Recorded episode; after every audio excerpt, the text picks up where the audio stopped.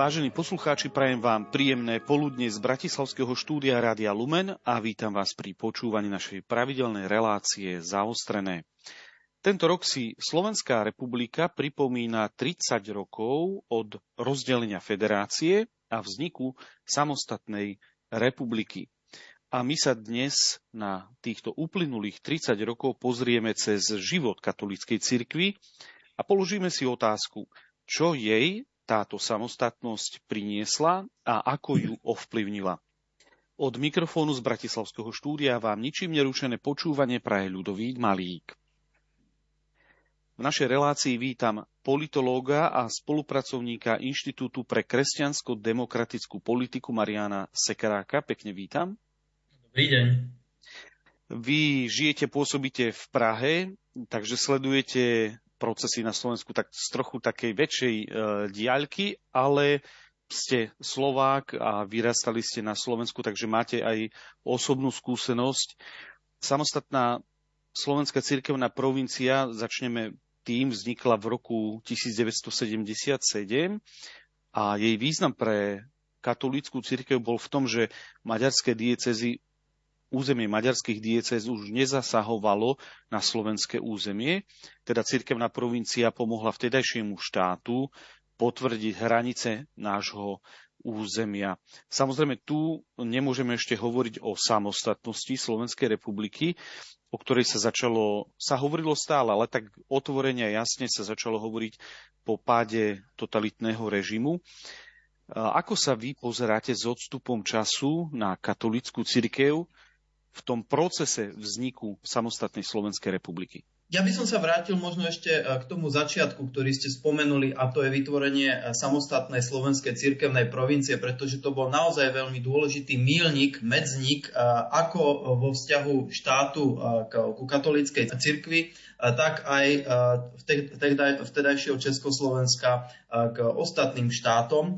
Mám pocit, že táto dôležitá historická udalosť ešte stále nie je dostatočne docenená v našich, v našich dejinách alebo aj z tej našej súčasnej perspektívy. Jednak preto, že to, bol, to bola udalosť, ktorá v podstate vyriešila hranice diecéz, mhm. slovenských katolických diecéz, ktoré sa konečne začali prekrývať s reálnymi hranicami E, štátu, teda musíme sa baviť o vtedajšom Československu, ale súčasne aj v podstate došlo k objasneniu alebo k zlepšeniu e, tých vzťahov medzi, e, medzi Československom a susednými štátmi, kedy vieme, že niektoré časti tých vtedajších dieces zasahovali aj do tých iných štátov, čo samozrejme bola veľmi nepríjemná situácia. A napriek tej situácii, ktorá v tom čase bola, to znamená prenasledovanie veriacich a utlmená aktivita církvy, tak predsa len toto predstavuje určitý svetlý bod e, v tom vývoji e, vzťahov e, medzi, medzi katolickou církvou a štátnou mocou.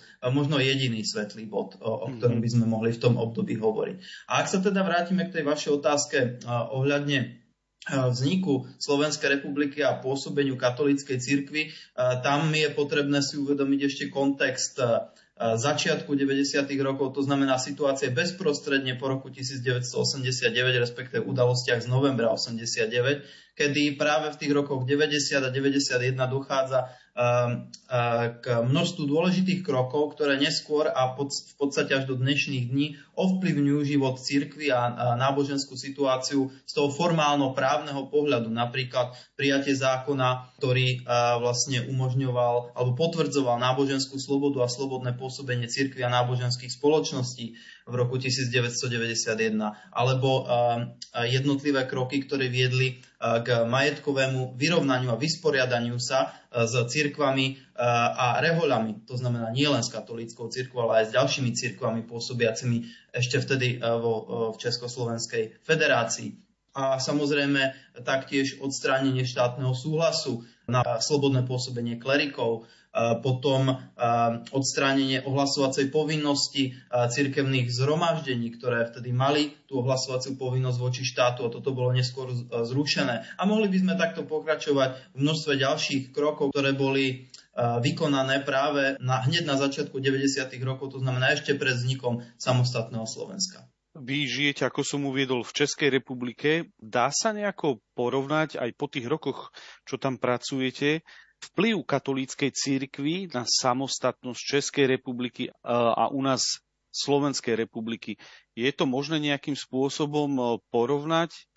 Pokiaľ sa teda bavíme o tom historickom pohľade, tak vychádzame v podstate z rovnakej situácie, pretože Československo malo vtedy ešte spoločnú biskupskú konferenciu, ešte neboli rozdelená samostatnú Českú a samostatnú Slovenskú biskupskú konferenciu, ako je to dnes. A napriek tomu, že teda sú dobré vzťahy medzi oboma konferenciami a biskupy sa pravidelne aj navštevujú a spolupracujú, tak predsa pôsobia samostatne tak e, v tomto prípade e, tá situácia bola odlišná v tom, že e, miera religiozity je pochopiteľne už historicky odlišná v tých tzv. českých krajinách a na Slovensku aj pozícia katolíckej cirkvi a jej sila v rámci spoločnosti bola predsa len trošičku iná z tých eh, historických dôvodov. Eh, predsa len český národ je považovaný opravne za o mnoho sekularizovanejší než slovenský a bolo to tak aj v minulosti. Napriek tomu ale církev bola významným činiteľom alebo dôležitým aktérom práve posilovania toho sebavedomia práve v tom období konca 80. rokov a začiatku 90. rokov a myslím si, že pozitívnym spôsobom prispela k upokojovaniu situácie, ktorá v podstate sa týkala jednak pádu totalitného režimu a dôsledkov s tým spojených, ale aj tej postupnej demokratickej tranzície, to znamená zmeny politického režimu a budovania slobodných demokratických inštitúcií vtedajšej federácie a neskôr aj oboch samostatných, samostatných republik. Čo teda podľa vás získala katolícka církev na Slovensku tým, že sme sa stali samostatným štátom. Opäť tu musím uh, spomenúť tie historické súvislosti uh, a historický kontext, pretože úplne inak pôsobí katolícka církev, respektíve akákoľvek církev v režime, ktorý nie je slobodný a ktorý nezaručuje náboženskú slobodu, respektíve ju zaručuje iba formálne a na papieri, ako to bolo v prípade komunistického Československa. A pochopiteľne už práve so zmenou politického režimu, ale aj s nadobudnutím samostatnosti Slovenskej republiky, tak sa otvorili nové možnosti a nové perspektívy jednak pre pôsobenie, slobodné pôsobenie katolíckej cirkvi a jej jednotlivých zložiek, jednotlivých časti, ako napríklad aj charity a podobne, ale tiež pre, pre vlastne slobodný rozvoj veriacich a ich osobnú angažovanosť v spoločenských, ale aj politických oblastiach. Takže myslím si, že pre každú z cirkví, pochopiteľne aj pre katolickú církev, to bola jednak nová možnosť, možnosť slobodného pôsobenia, rozvoja a rastu, ale aj samozrejme zodpovednosti v rámci toho, aký bude ten vklad církvy ako takej, ako inštitúcia, ale aj jednotlivých veriacich k rozvoju vtedy ešte nového a mladého štátu, akým bola Slovenská republika. Hovorí host našej dnešnej relácie politológ Marian Sekerák. Slovenské vrchy nesú mier od kráľa, našich krajoch spravodlivosť podľa práva, nech vláda stojí za chudobným aj starým a nech naše deti majú život hojný. Syn kráľa,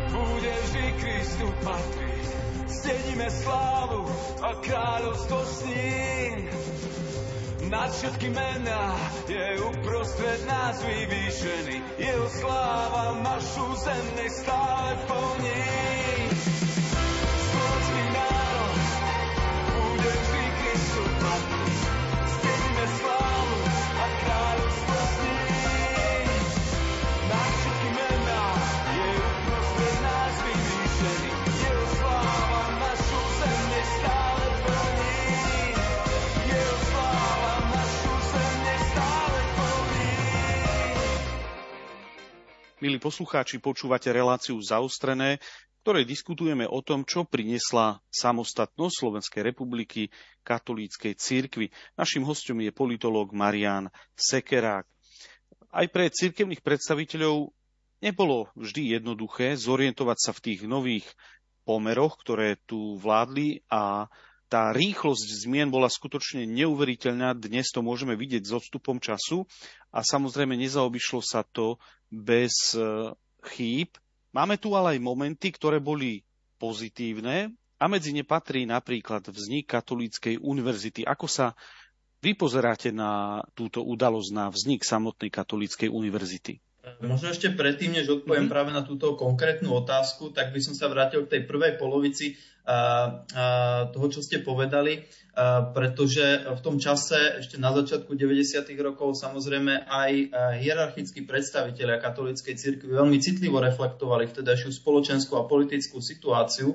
A tu by som si dovolil pripomenúť napríklad ich vyhlásenie z druhej polovice roku 1993, to znamená iba pár mesiacov po vzniku Slovenskej republiky, kde veľmi citlivo ale zároveň veľmi intenzívne reflektovali vtedajšiu spoločensko-politickú situáciu, vrátanie hospodárskych a ekonomických dopadov na obyvateľstvo. Takže v podstate už od samého začiatku vzniku Slovenskej republiky vnímame to, že, že v podstate episkopát, katolícky mm-hmm. episkopát dokáže reflektovať alebo intenzívne sa zapájať do tej spoločenskej debaty a vnímať tie spoločensko-politické procesy aj kritickou optikou. Takže toto si mhm. myslím, že je dôležité poznamenať. A pokiaľ sa vrátime teda k tej konkrétnej otázke na Katolícku univerzitu, musíme si uvedomiť, že e, nebola jedinou inštitúciou, ktorá e, e, poskytovala alebo ktorá začala poskytovať vysokoškolské vzdelanie pre obyvateľstvo.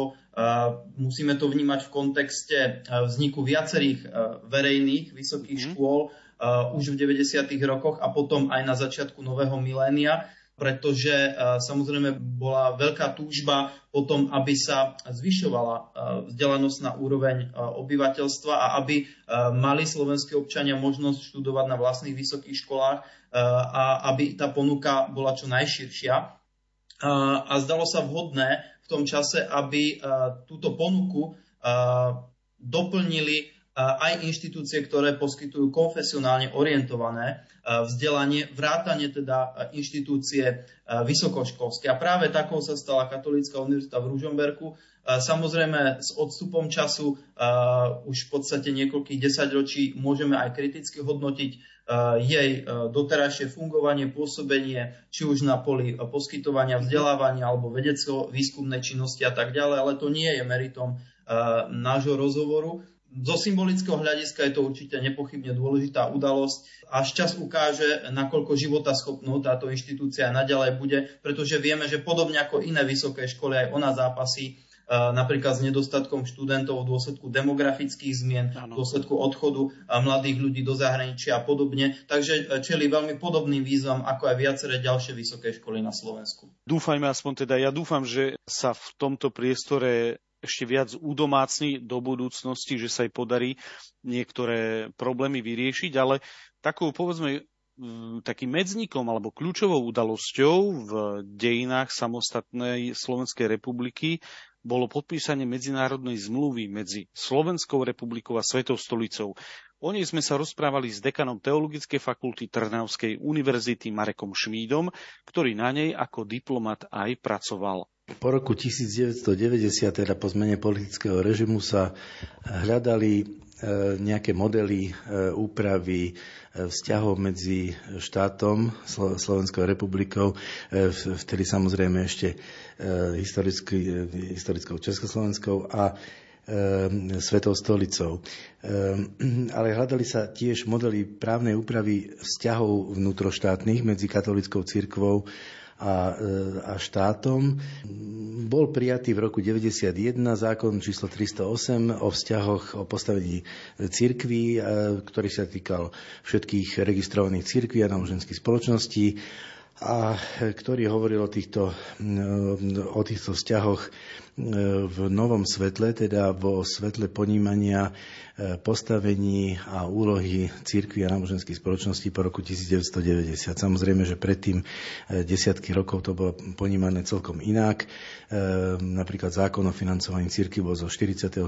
roku a ten sa upravil až, až teda nedávno. E, vznikali rôzne e, komisie. E, spravidla ich zriadovalo Ministerstvo kultúry, cirkevný odbor. V roku 1995 bola taká prvá komisia zriadená a hľadala, ako najlepšie upraviť tie vzťahy. No a taký prelom, samozrejme hovorilo sa o tom, že, že mohla by byť uzatvorená aj zmluva. Mali sme príklad v rôznych krajinách sveta, Veď tých e, zmluv je okolo 130 e, uzatvorených vo svete, z toho 14 e, krajín Európskej únie, čiže viac než 50% má takéto zmluvy, ale v roku 1996 bol pozvaný na tzv. konzultácie veľvyslanec náš slovenský pri Svetej stolici Anton Neuwirth, ktorý priniesol koncepciu takejto novej zmluvy. No, keď eh, niečo zo zákulisia mám povedať, tak stalo sa mi to, že eh, som pracoval na ministerstve zahraničných vecí, ktoré je gestorom takýchto základných zmluv No a zrovna všetci moji kolegovia a kolegyne odišli na obed a prišiel pán veľvyslanec s pánom generálnym rejiteľom, že aby som sa ho teda ujal, keď tu nikto iný nie je. No a tak som sa veľmi rád teda dostal do e, takej práce, ktorá ma veľmi zaujala, lebo koncipovanie tej zmluvy s takým múdrym človekom ako bol Anton Neuwirth bolo veľmi zaujímavé. Napokon celá práca som, ako som neskôr zistil, zahrňovala 13 rezortov štátnej správy. Som mal naozaj potom e, celkom, celkom dobré kontakty. Už tam sa tak dohodlo, že e, by sa neuzatváral konkordát, teda zmluva, ktorá upravuje úplne všetko, pretože môžeme naraziť na niektoré citlivé veci, ako je financovanie cirkví a výhrady vo svedomí a podobne. A tá zmluva by sa mohla uzatvárať desiatky rokov, alebo by sa mohla zablokovať, takže e, vyčleníme také e, štyri časti, to bola Neuwirtová koncepcia, uh-huh. na osobitné čiastkové zmluvy, uzatvorí sa základná zmluva a financovanie, sloboda svedomia, potom duchovná služba v e, ozbrojených zboroch, armáde a tak ďalej a tiež e, otázka školstva.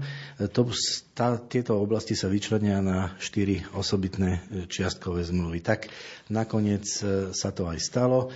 No a v priebehu niekoľkých mesiacov sme tento, tú jeho koncepciu Antona Neuwirta dali do právnej podoby, do podoby medzinárodnej zmluvy, keďže som pracoval na medzinárodnom právnom odbore, samozrejme pomáhali aj, aj ďalší kolegovia pre, pri tom.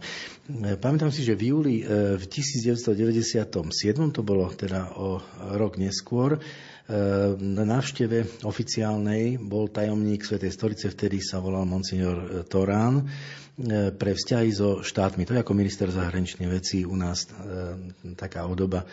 No a e, vytvorila sa z tohoto dôvodu aj na jeho želanie, aj na obojstranu, na základe obojstrannej dohody, teda pri tej štátnej návšteve, zmiešaná komisia na prípravu e, základnej zmluvy. Rozhodlo, rozhodlo sa, že sa pôjde do toho, teda do tej zmluvy. Samozrejme, výsledok sa nevedel. Mohlo sa to podariť, nemuselo sa to podariť.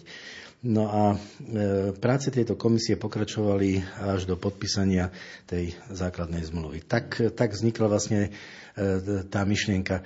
Myšlienka uzatvorenia zmluvy spočíva v tom, že jednak je to slávnostný akt, ktorý hovorí, áno, máme dobré priateľské vzťahy, my máme zmluvy so štátmi takéhoto podobného, základná zmluva s Maďarskom a podobne.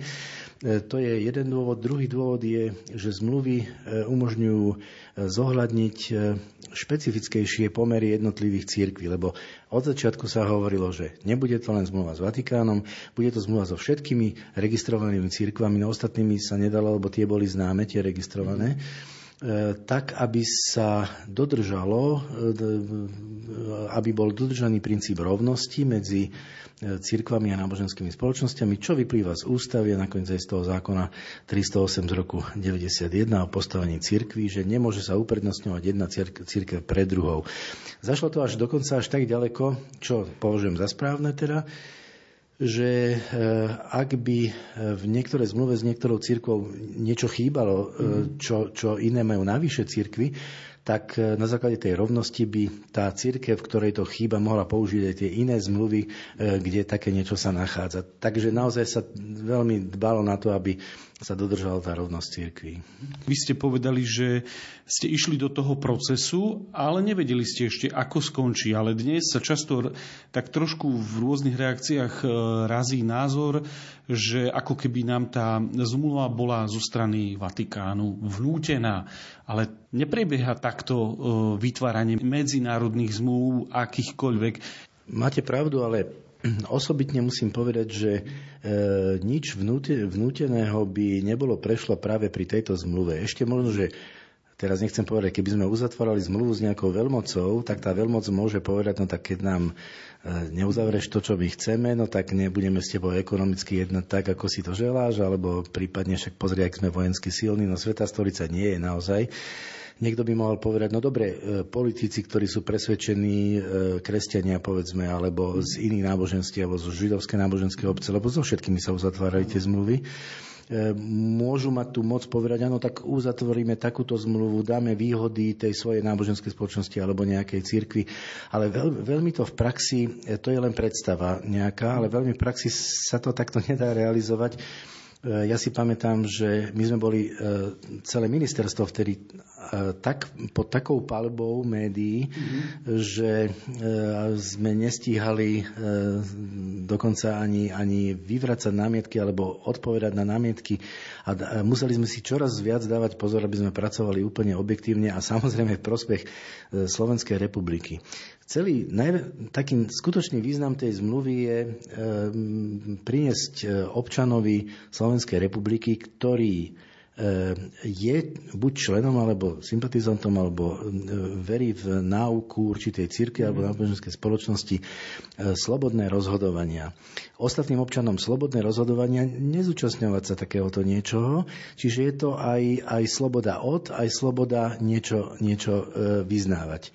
To je ústavný princíp, ktorý, ktorý bol veľmi rešpektovaný.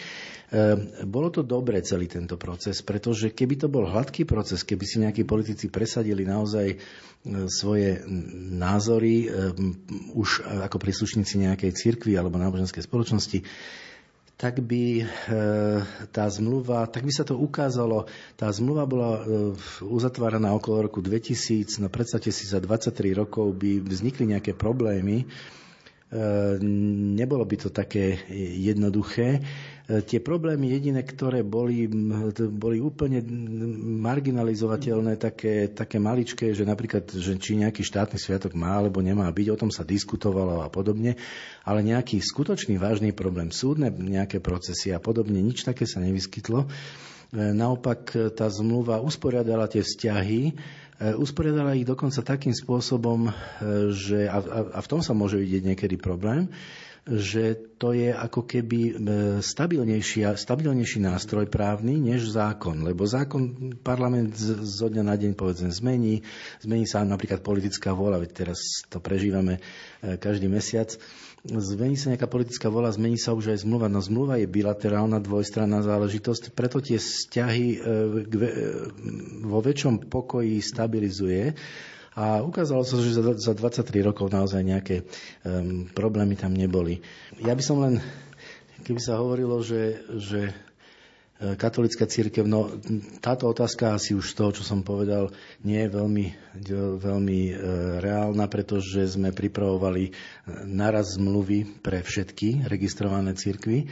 Z toho okrem katolickej cirkvi, rimokatolickej, grekokatolickej, využilo 13 cirkví ešte ďalších, čiže len minimálne tri e, to nevyužili. Takisto to je slobodná, bola to mhm. slobodná záležitosť. Hneď v článku 1 máme, a to, na tom sme si veľmi dali záležať, že Sveta stolica a Slovenská republika, alebo tie cirkvy a náboženské spoločnosti a Slovenská republika, podľa toho, aká zmluva to bola, sa považujú vzájomne za nezávislé a autonómne subjekty medzinárodného práva a budú tieto princípy, ešte toto, toto sa dodalo, uplatňovať vo svojich vzájomných vzťahoch a že zmluvné strany uznávajú právnu subjektivitu druhej strany, e, aby sme sa nemiešali jeden druhému do e, nejaké, nejakého rozhodovania. A potom v každom tom ustanovení e, je vždy napísané, že vyberiem napríklad e, v článku 3, je, že katolická církev má právo zriadovať právnické osoby a že Slovenská republika garantuje ochranu e, ich majetku a slobodu pôsobenia, ale hneď, e, hneď ďalšia veta v tom ustanovení, a to je pravidlo takmer pri ustanoveniach všetkých, je, že činnosť týchto právnických osôb musí byť v súlade s právnym poriadkom Slovenskej republiky. My sme sa vždy odvolávali na ústavu, v preambule je to takto dané, na právny poriadok Slovenskej republiky. Ehm, no a to by znamenalo, že keď, niekto povie, no tak má katolická církev na toto právo, áno, ale musíme sa pozrieť zároveň ešte aj do právneho poriadku slovenského, že či je to tam v poriadku, začnem to ústavy, zákonov, vyhlášok, všetko vlastne berie táto zmluva do úvahy. Takže námietka, že touto zmluvou sa Slovenská republika viaže na povedzme rímskokatolickú církev alebo rímskokatolické náboženstvo, alebo aj akékoľvek iné. Ako sa na, to, na takúto námietku vy pozeráte? Táto námietka to bola jedna z prvých vecí, ktoré sa riešila už koncepčne a filozoficky pri, ešte pred uzatváraním tej, tejto zmluvy, pretože samozrejme, že, že legislatíva Slovenskej republiky, rozhodovanie orgánov a podobne musí ostať absolútne suverénne. Ja si myslím, že v tejto zmluve sa to podarilo. E, e, treba veriť naozaj tomu, že za 23 rokov, keby e, niekto konal inak na základe tejto zmluvy, tak by to bol tak obrovský spor, že by to ústavný súd už musel dávno riešiť. Ale nebolo to potrebné riešiť, pretože e, už e, tá zásada, tie, najdôležitejšie sú tie prvé články samozrejme a preambula, tie hovoria o princípe, že s touto zmluvou sa nesmie narušiť jednak nezávislosť Slovenskej republiky, to znamená, že závislosť by znamenala vonkajšia od Svetej stolici, že by, že by nejakým spôsobom Svetá stolica prostredníctvom povedzme katolíckej cirkvi, alebo teraz poviem nejaké ústredie niekde, nejakej inej cirkvi náboženskej spoločnosti e, nejakým spôsobom ovplyvňovala e, rozhodovanie štátnych orgánov, tak to je nezávislosť a autonómnosť znamená, že si v Slovenskej republike naozaj rozhodujeme o všetkých tých štátnych veciach sami. E, na druhej strane táto zmluva dáva aj v Slovenskej republike, ale to je veľmi podobné v ďalších zmluvách v ďalších štátoch, určitú autonómiu Svetej stolice ako subjektu medzinárodného práva a tiež v určitých ustanoveniach autonómiu a nezávislosť e, katolickej cirkvi. To je, e, ovšem, keby ste pozreli článok 24 našej ústavy slovenskej, tam to máte presne takto napísané, že, že nezávislá a autonómna je každá církev a náboženská spoločnosť. Čiže si myslím, že, že to nezašlo ďalej od ústavy, ktorá je napokon aj dneska platná a nikto nenamieta, že nie je. Na takých piatich princípoch to bolo celé postavené. Nezávislosť a autonómnosť oboch, oboch tých strán Svetej stolice Slovenskej republiky, E, dôležitá bola náboženská sloboda, sloboda náboženstva ako základné ľudské právo pre veriacich a sloboda katolíckej cirkvi v Slovenskej republike. Tá náboženská sloboda pre veriaci znamená to veriť niečo a, a uskutočňovať to, praktizovať to. Za, za to v tom predchádzajúcom modu by samozrejme boli prenasledovaní ľudia a tak ďalej. A ešte opakujem raz, e, sloboda náboženstva znamená aj slobodu od náboženstva. Čiže to má, to má obidve rozmery. A ešte tak hovoríme, že fórum internum, fórum externum. No fórum externum to je prejav nejaký. Vo všetkých tých prejavoch musia byť ľudia úplne slobodní. A to fórum internum je myslenie tých ľudí. Do fóra intern, internum nezasahuje ani tá zmluva, to nikto, to nikto nemôže, to je proste sloboda myslenia. Ten tretí taký princíp bol, že e, katolická církev musí byť nezávislá na štáte, vtedy, keď katolická církev e, vykonáva také záležitosti, e, ktoré sa týkajú tej duchovnej oblasti, tej, ktoré, ktorú štát, štát teda nezabezpečuje. E, to platí aj v opačnom smere, štát církev, aj církev štát samozrejme. No a zmysel tej celej zmluvy, to je, to sme si tak na začiatku povedali, že musí to byť dobre, spoločné dobro. To je taká e, záležitosť, ktorú, ktorú cítime viacej, než vieme definovať lebo e, spoločné dobro, e, o, o tom samozrejme sú napísané knižky, je to v katechizme a tak ďalej, je, je to v učení iných církví a iných náboženských spoločností, ale E, ide o to, že, e, že aby my, my veľmi, veľmi dobre vieme, že kde je spoločné dobro. Ak, ak je vojna, nie je spoločné dobro. Ak, ak sa potlačajú ľudské práva, nie, nie je spoločné dobro a tak ďalej. No a v prospech, v prospech toho človeka. Každá zo stran disponuje nejakými prostriedkami. To sa musí zase priznať. Štát nemá tú duchovnú rovinu, tú, ktorú majú e, církve a náboženské spoločnosti, o ktorú sa ľudia opierajú. A ktorú chcú. V demokratickej spoločnosti musíme e, dávať pozor na to, čo ľudia chcú, po čom túžia, e, čo by e, si vedeli vydobiť aj vtedy, keby sa im to zakazovalo. Jednoducho aj toto je vyskúšaná záležitosť. A zase štát má funkcie, ktoré pozná každý prvák na právnickej fakulte a do funkcií štátu sa nesmie žiadna církevná náboženská spoločnosť nejakým spôsobom priesť a toto tam bolo veľmi vyzdvihnuté a taký posledný láznod list princíp je, že že sa musí vylúčiť konflikt vo svedomí. Štát môže ukladať e, človeku, ktorý je e, veriaci v určitej cirkvi alebo náboženskej spoločnosti nejaké povinnosti, e, naražam na rôzne etické otázky jednoducho, ktoré radšej tento občan nesplní a poruší ten zákon a vystaví sa sankciám, než by mal vo svojom svedomí potom prežívať to, že jednoducho sa stratí jeho vlastná identita alebo že že, že zlyhal, zlyhal v tom živote. No a e, právo by malo byť vždy funkčné. To znamená, že právo mi niečo ukladá a keď ja to musím odmietnúť e, z pohľadu svedomia, tak to právo není dobré veľmi e, v tomto rozmere. No a teda tá, tá zmluva tiež v článku 7 konkrétne to uvádza výhrady vo svedomí. Možnosť jednoducho E, možnosť, zase nie žiadnu povinnosť, možnosť e, v takom prípade, kedy by učenie niektorej z cirkvi alebo náboženskej spoločnosti stávalo človeka do situácie, e, v ktorej by on musel plniť tu tie štátne povinnosti, ale zároveň nemohol plniť tie štátne povinnosti, pretože by ho to rozkladalo. Tak, tak jednoducho tomuto by malo právo predísť a povedať, áno, ten, kto naozaj by mal takýto problém, a ono to je veľmi zložitá otázka takto to naformulovať. Všeobecne to je ľahké, ale potom viete, e, aké boli, e, aké sme mali zážitky pri prejednávaní zmluvy o výhrada vo svedomí. Raz dokonca padla kvôli tomu vláda jedna a podobne. Čiže je to e, veľmi ťažké. Je tam východisková cesta. Táto zmluva osobitná ešte nie je uzavretá, ale už zo základnej zmluvy už vyplýva, že že ak by takáto situácia nastala, E, tak by sa mohol, mohol niekto oprieť e, o základnú zmluvu a teda s ňou argumentovať. Ešte jednu záležitosť chcem povedať, že to, že nie sú spory na súdoch, povedzme, e, tak to ešte neznamená, napríklad v tejto oblasti, výhľad vo svedomí, zmluva má takáto zmluva základná, ktorá má aj taký hĺbší filozofický rozmer a je s tak akreditovaným e, účastníkom spojená, ako je napríklad Sveta stolica alebo katolická církev, alebo židovská náboženská obec, alebo e, protestantské církvy a podobne, e, ktorým ľudia veria, oni nesú určitú e, kultúru, nám v Európe veľmi známu, tak e, nemá len ten účinok, že môžeme na súde niečo uplatniť, ale má aj taký eduka- edukatívny účinok. E, niečo také, že rozvíri debatu o nejakých základných otázkach, tak naozaj žijeme len tak, že ráno vstaneme, ideme do zamestnania, zarobíme a zaspíme a zase sa to opakuje ďalej a ďalej, alebo ideme ďalej, máme nejaký zmysel života.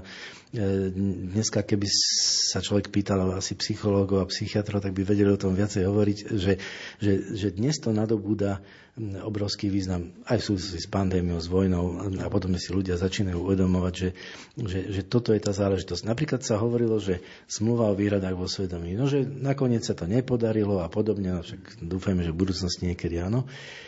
Ale tá debata v spoločnosti bola tak zaujímavá, že e, od diskuzí mladých ľudí e, na rôznych fórach, od publikácií, Ehm, e, diskuzí politikov, povedzme, až po, po premýšľanie e, v rôznych etických otázkach v konkrétnych životných situáciách, e, tak rozvírila hladinu myslenia ľudí, ktorí dochádzali k rôznym samozrejme výsledkom, ale väčšinou, keď sa pravdivo odhalia základy určitých vecí, tak, sa, tak spoločnosť ožíva v tom, aby E, začala myslieť. A to je strašne dôležité, lebo niektoré režimy, teraz vôbec nehovorím o slovenských, ale niektoré režimy e, im vyhovuje, keď ľudia veľmi nemyslia. No a možno, že, možno, že práve takéto kroky, takéto diskuzie spoločnosti nás uschopňujú e, byť mudrejšími, než sme, aspoň trochu. Toľko dekan Teologickej fakulty Trnavskej univerzity Marek Šmíd okrem tých, povedzme, že pozitívnych udalostí, lebo medzi ne rátam aj uzatvorenie medzištátnej zmluvy s Vatikánom, katolická cirkev sa nevyhla ani rôznym ťažkostiam a ranám. Je to celkom e, pochopiteľné a medzi možno také najznámejšie také rany, ktorá, ktoré istým spôsobom stále doznievajú, patrí odvolanie trnavského arcibiskupa Roberta Bezáka. My tu nechceme vstupovať do konkrétnych zákutí a detajlov jeho prípadu, ale aký mal podľa vás dopad na našu spoločnosť, na povedzme veriacich v katolíckej cirkvi na Slovensku, tak ako ste to vy možno videli z takej väčšej vzdialenosti z nadhľadu? Lani to bolo už 10 rokov od, od tohto mhm. odvolania, takže dnes už môžeme hovoriť aj s určitým časovým odstupom uh, o tomto akte. Vtedy, v tom čase pred tými, teraz už viac než desiatimi rokmi, to bolo samozrejme vnímané veľmi citlivo a zdalo sa, že tú atmosféru v cirkvi to zásadným spôsobom poznačí a že dôjde možno až nejakému radikálnemu rozdeleniu veriacich na nejaké dva, minimálne dva tábory. Možno v tom čase sa to tak javilo, aj v súvislosti s medializáciou toho mhm. prípadu nielen v, nielen v kresťansky orientovaných médiách, ale aj v mnohých ďalších.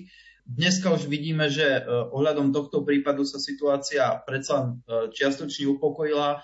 Môžeme vnímať aj určité ústretové kroky, e, konkrétne aj svätého Otca, ktorý sa s pánom arcibiskupom Bezákom aj opakovane stretol a, a poskytol aj určitú aspoň morálnu a symbolickú satisfakciu tohto kroku, aj keď teda k formálnemu vyriešeniu, ako vieme, stále nedošlo.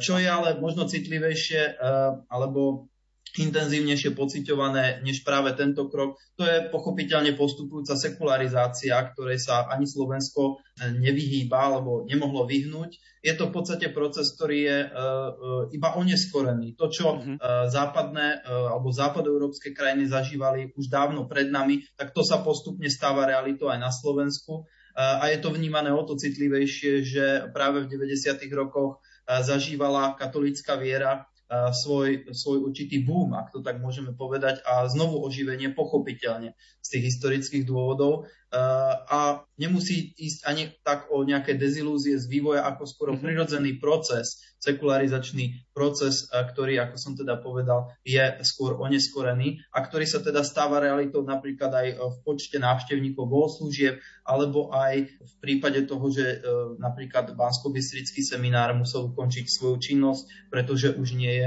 dostatok alebo nebol dostatok záujemcov o kňazské kňazské povolania. Takže toto sú tie dôsledky, s ktorými sa bude musieť církev aj v najbližších rokoch evidentne vyrovnávať.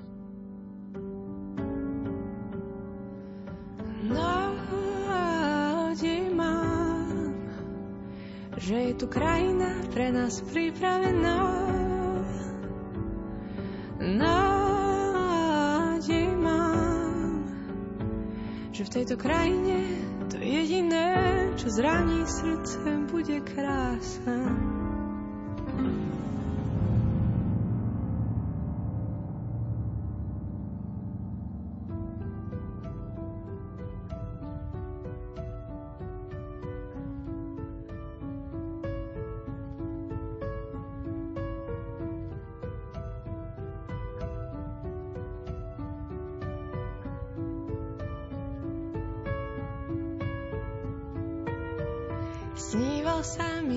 O krajine, kde pokoj tečie prúdmi.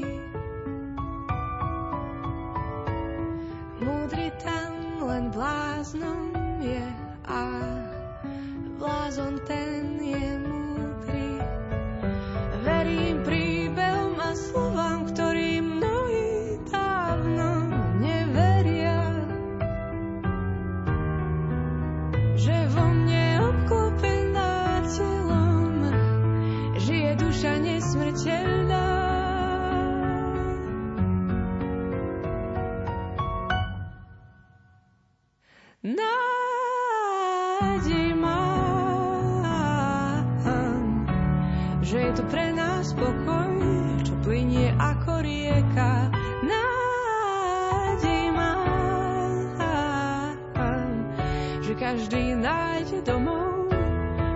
plnej svetla.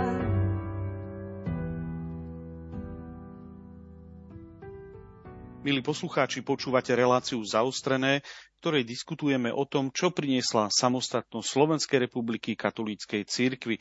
Našim hostom je politolog Marian Sekerák. V tej našej poslednej časti sa pozrieme na vzťah katolícka církev a Slovenská republika. V každom štáte e, môžeme povedať, že je ten vzťah trochu iný, pretože vychádza aj z iných dejných udalostí, ktoré ho nevyhnutne ovplyvňujú ten vzťah.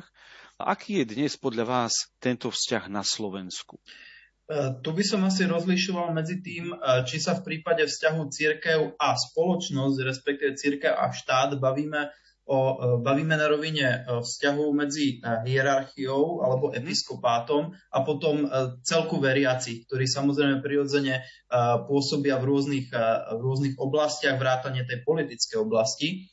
Pokiaľ ide o tú druhú rovinu, to znamená o vzťah medzi uh, veriacimi en blok a, a, a spoločnosťou, tak si myslím, že tu uh, dochádza v posledných rokoch uh, v podstate v pozitívnemu pôsobeniu veriacich viacer, viacerými spôsobmi, pretože sú aktívni v politickom živote, pôsobia aj v rôznych politických subjektoch, nejakým spôsobom formujú spoločnosť, formujú aj politiku, ale pôsobí to aj spätne, pretože aj politika a politici reagujú na náboženské e, povedomie v spoločnosti e, a samozrejme reflektujú e, aj očakávania, požiadavky tej časti spoločnosti, ktorá sa hlási ku kresťanstvu, prípadne konkrétne ku katolíckej viere, čo nevždy môže byť vnímané ako pozitívne. Napríklad, keď politici cieľene zneužívajú náboženský sentiment veriacich alebo operujú s kresťanstvom ako s nejakou ideológiou, namiesto toho, aby k nej pristupovali ako k vnútornému prežívaniu a hodnotovému systému ľudí. A pokiaľ sa bavíme teda o tom prvom vzťahu alebo tej prvej rovine, to znamená episkopát a štát, respektíve episkopát a spoločnosť, tak tento vzťah sa pochopiteľne naprieč tými 30 rokmi samostatnosti e, veľmi intenzívne vyvíjal. E, tá počiatočná sila a vplyv aj neformálny vplyv i vďaka osobnostiam, akými boli napríklad pán kardinál Korec, ktoré mali nepochybný morálny kredit, tak e, táto sila a tento vplyv samozrejme sa zmenil do určitého partnerského vzťahu, mm. takého seriózneho partnerského vzťahu, ktorý však má aj svoje úskalia, napríklad aj v oblasti e, nedoriešenej, ešte stále nedoriešenej otázky odluky cirkvi od štátu, čo kedysi bolo vnímané skôr negatívne aj zo strany cirkvi. Dnes už je to vnímané ako otázka, ktorú určite je potrebné vyriešiť v prospech ako spoločnosti a štátu, tak aj cirkvi samotnej. A ešte jedna taká otázka na záver. 30 rokov samostatnosti je veľmi krátka doba z pohľadu aj histórie a tak ďalej. Katolická církev a Slovenská republika prešli ale za tých 30 rokov nejakú cestu. a čakajú nás ďalšie desaťročia spoločnej cesty. Ako to vy e, vidíte, budú sa snažiť obe inštitúcie, ako štát, tak aj e, katolícka církev a do toho rátam aj ostatné církvy, nielen katolícku, budú kráčať vo nejak, v nejakom vzájomnom rešpekte, v spolupráci e, pre dobro ľudí, alebo budeme sa od seba vzdialovať to pochopiteľne závisí od viacerých faktorov. Jedným z tých faktorov je uh, aj to, uh, ako, akú formu komunikácie alebo vystupovania zvolia, uh, zvolia biskupy samotní, prípadne jednotliví biskupy, ako budú komunikovať aj citlivé politicko-spoločenské otázky, ako sa budú vyjadrovať k politickým problémom krajiny. A vieme, a to sme si spomenuli už na začiatku rozhovoru, že slovenskí biskupy už historicky majú tendenciu sa vyjadrovať a aktívne vstupovať do toho politického a spoločenského života rôznymi vyjadreniami a v rôznych formách musíme povedať aj kriticky, nie vždycky úplne najšťastnejších. Ďalším faktorom bude aj to, aká bude aktivita, angažovanosť veriacich v tom spoločensko-politickom živote v rôznych politických stranách, politických hnutiach, ako budú sami oni sami v podstate svoju vieru aktívne žiť v tom politickom priestore a aký bude ich hodnotový príspevok mhm. k tým spoločenským výzvam, ktoré na Slovensku či už sú, alebo ešte prídu.